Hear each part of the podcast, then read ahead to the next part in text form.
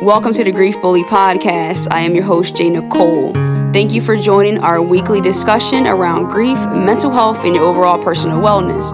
The Grief Bully Podcast will serve as a vehicle to help you navigate life's journey. Be sure to subscribe, review, and share the podcast with anyone in your life that you think it will help. Let's bully grief together. What's up? What's up? What's up, beautiful people? Welcome back to another episode of Grief Bully Podcast. I am your host, J. Nicole. Guys, we are back in the building, rocking and rolling, episode 163. And we are going to be talking today about acceptance. Do you believe or think that we ever truly get to a place of acceptance when it comes to the losses of our loved ones? This conversation came up through some dialogue that I had this past week, and it got me to thinking. I don't know if I've shared this before, but I have a pretty long commute to work. So I'm generally in the car one way, about an hour and 40 minutes to two hours. So I guess that's about 170 something miles per day. A lot of time by myself to think.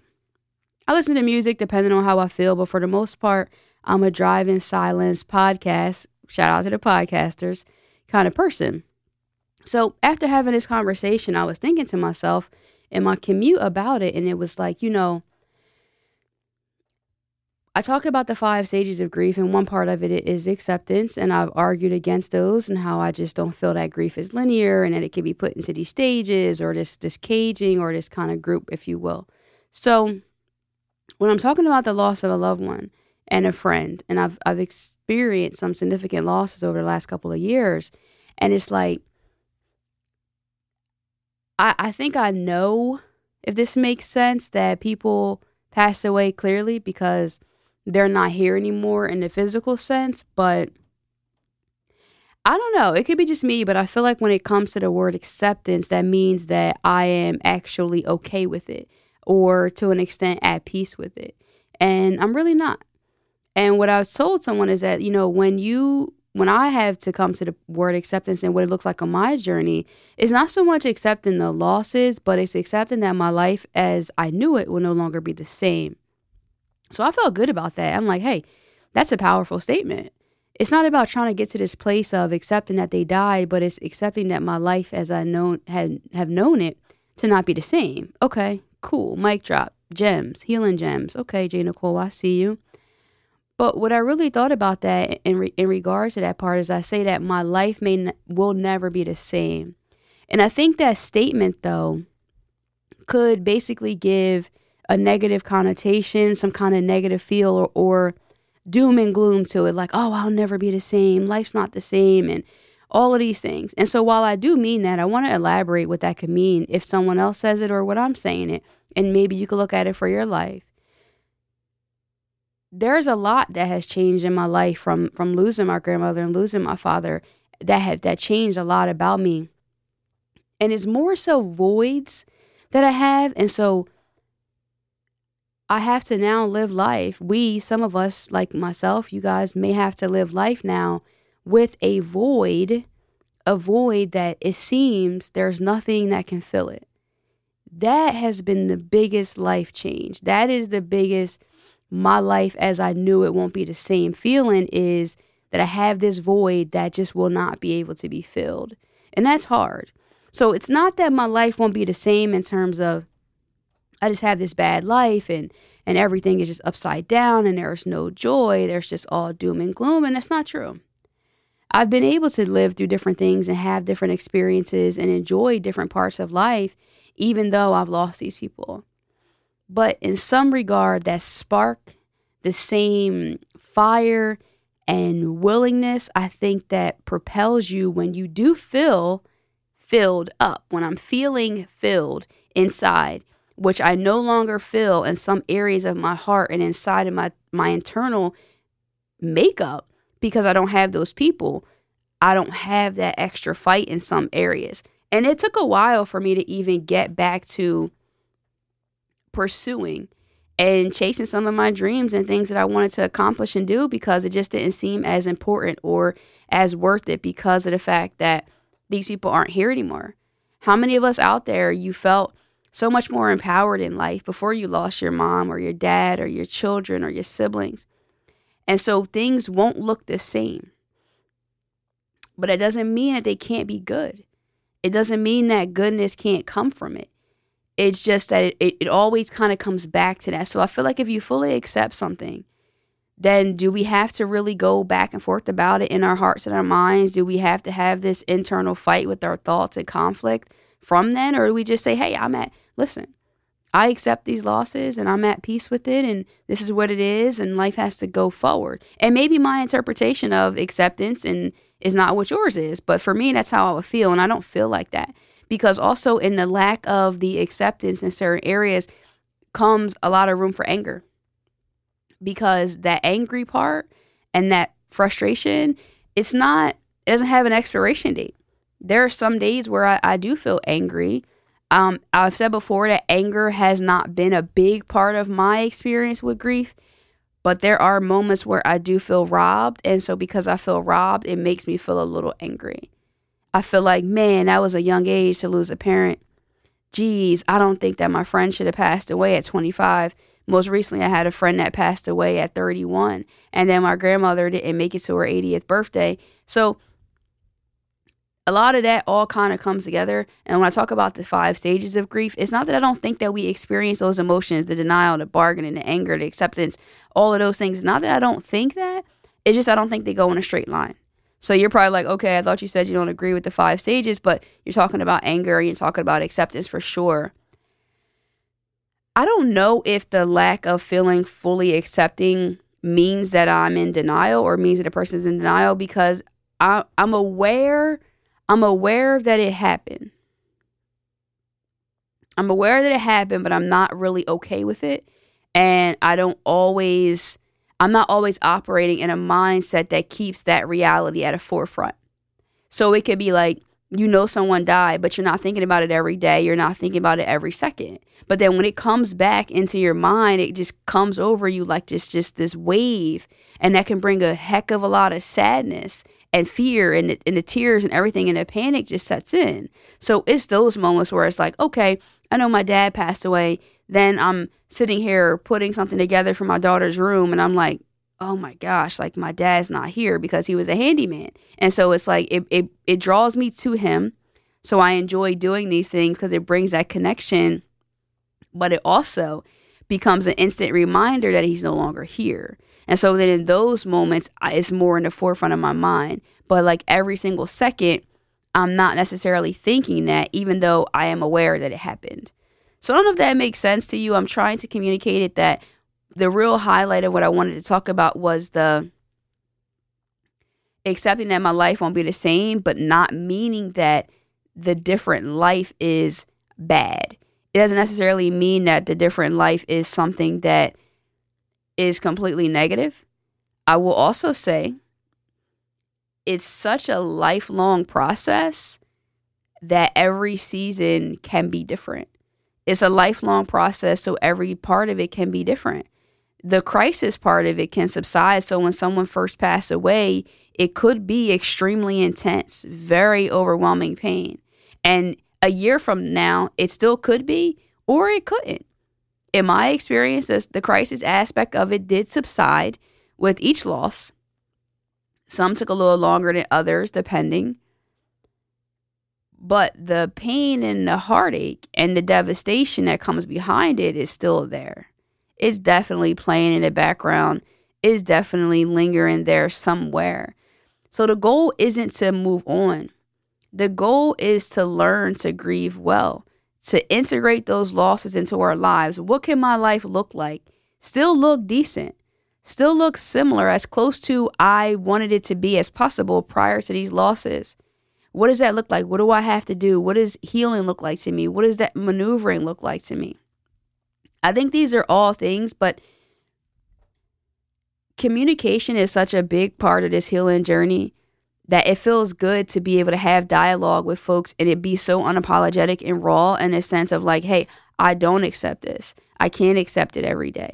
I don't want to have cliche conversations and I don't want to encourage a society that way. I don't want it to be like, oh, you have to come to acceptance. You just need to accept. It's because it is what it is. You're not going to be able to change it. There's nothing that can change it. This is just how it is. while that can be true, that there is nothing that we can do about it, it still hurts like hell. It still hurts. It's still difficult to maneuver life. It's still difficult to keep going in the face of one of the most devastating experiences that you could absolutely go through in your life. And so being able to have people that you can talk to about that and be very open with is a beautiful thing. Recently, I've been contacted to have conversations with a couple of people. Well, well, really, wasn't specifically asking me to have the conversation, but asking for a grief therapist or just a therapist that could help help this person. And I first felt like, oh wait, I don't I don't know anyone directly. Like, do I know someone? Then I'm thinking, like, you know, I'm not a therapist, but I am someone that that will have a raw conversation with you and not coddle anyone in their grief. I want to be honest with you. The pain will be there, but I also want to give you hope.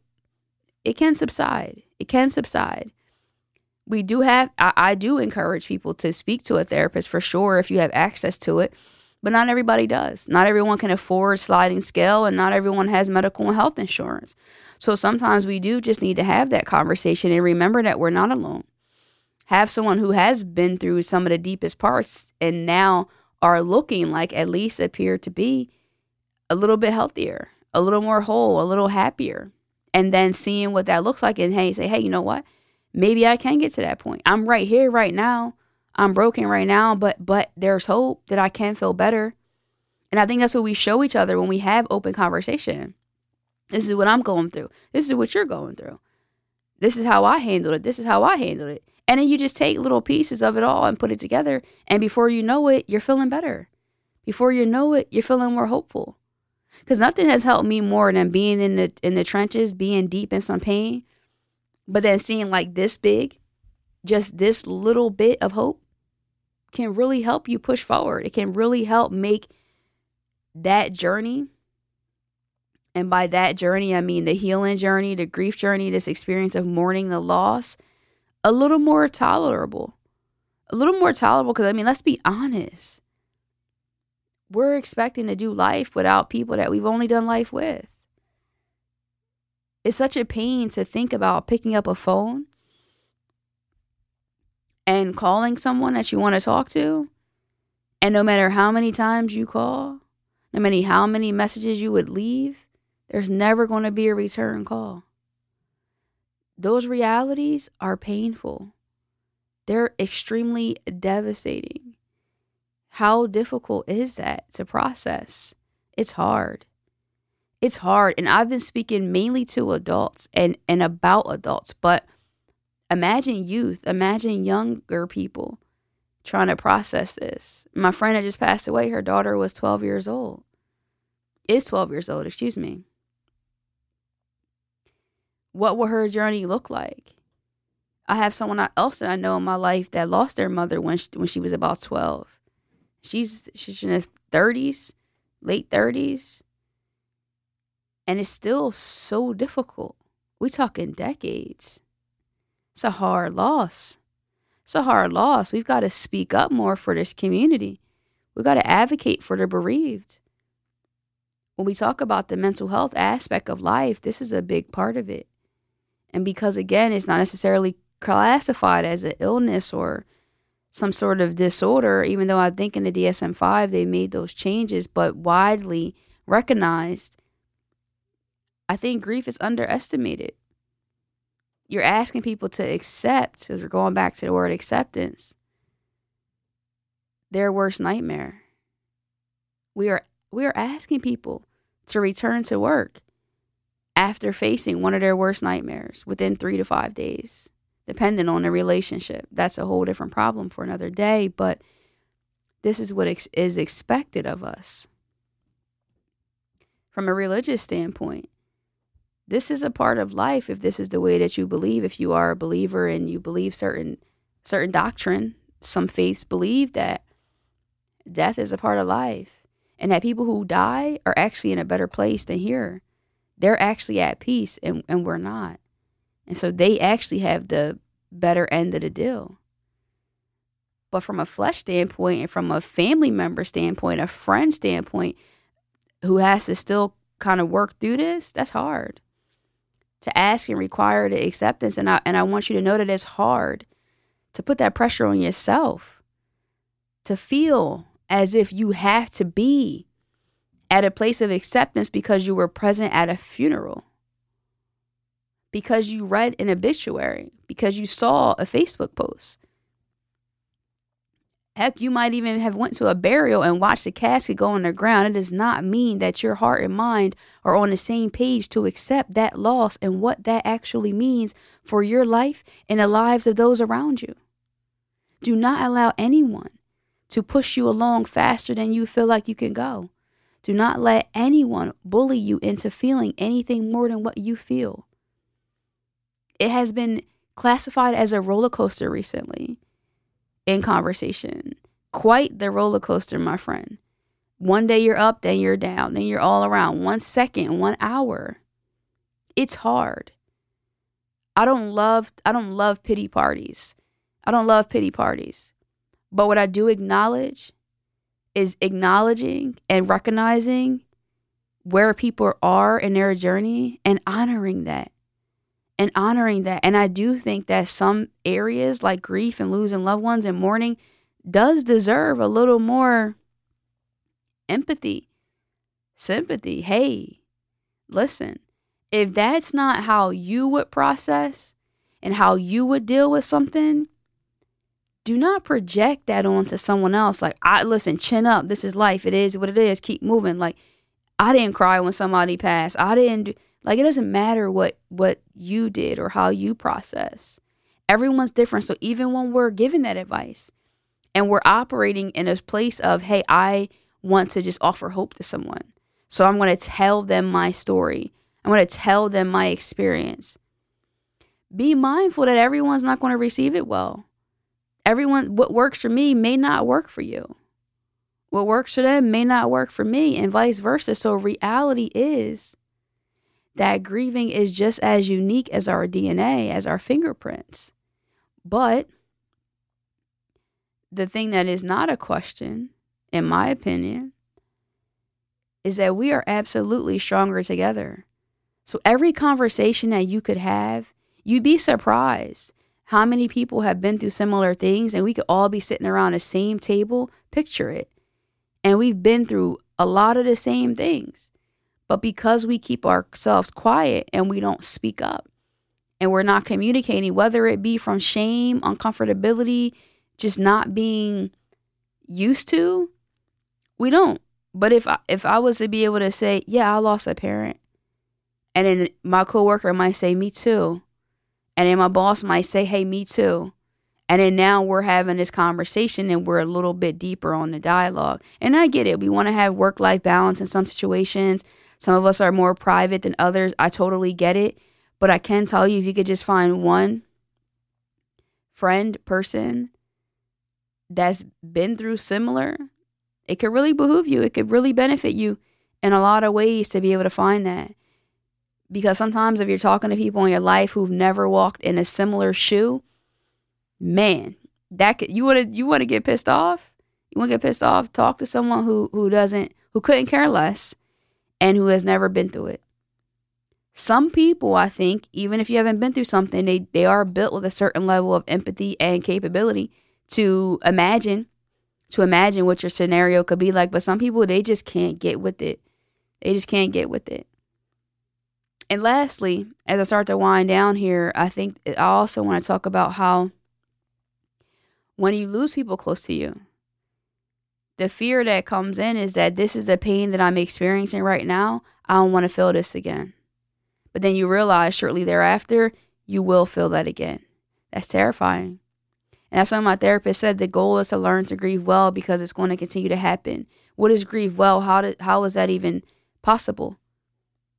Well, I think it's to see where we're trying to go it's to be creative, it's to be open, it's to be communicative, it's to seek the resources and help, to utilize the tools that are out there and not just stay stuck without a plan, without a hope, without a vision to go forward.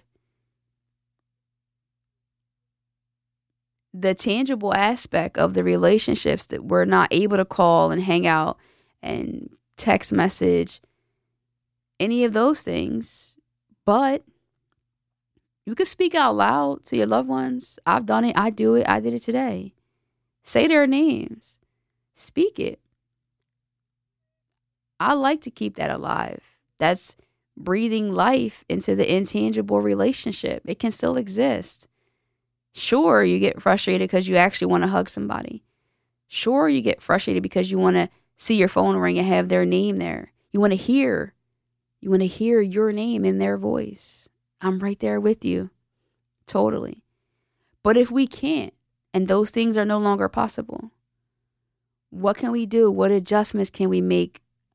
How can we expand our healing palette to make our pain a little more tolerable? That for me would be the goal the goal wouldn't be to eliminate eliminate the pain, to erase because to me that's not possible. But if we could just make it a little more tolerable, if it's something that we can digest a little more, something that we can maintain, then to me, that's as good as it might get. Don't paint false hope.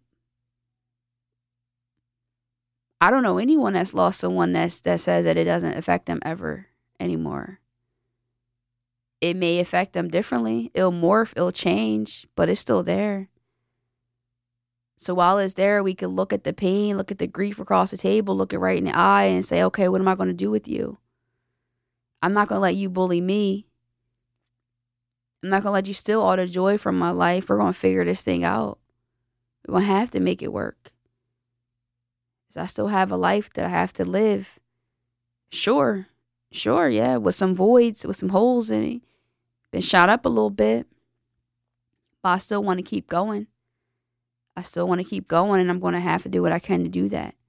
So I want to encourage you use your voice, use your mind. Don't let shame get in the way of your healing. Do not let the feeling of feeling as if you are a burden to someone who does not get it, not because they're being mean, but someone that just may not have that capacity. Do not stop there. I want you to pass go. I want you to collect the $200. I want you to find someone that will hear your story, that will honor where you are, because you deserve that. You deserve, you deserve that. And I hope that you know that and you're in my prayers continually. Thank you for tuning in to another episode of Grief Bully Podcast. I truly appreciate you. Leave a review if you feel it so much in your heart to do so. Again, I appreciate you. If you're watching the video, leave us a comment. Let us know your thoughts. I appreciate that as well. You want to have a conversation with me directly, feel free to DM me. I'll do my best to get back to everyone. But you can't do that if you're not following me over on Instagram. So make sure you're doing that at I underscore AM underscore J Nicole. Guys, so next time you already know. Love and light. Peace.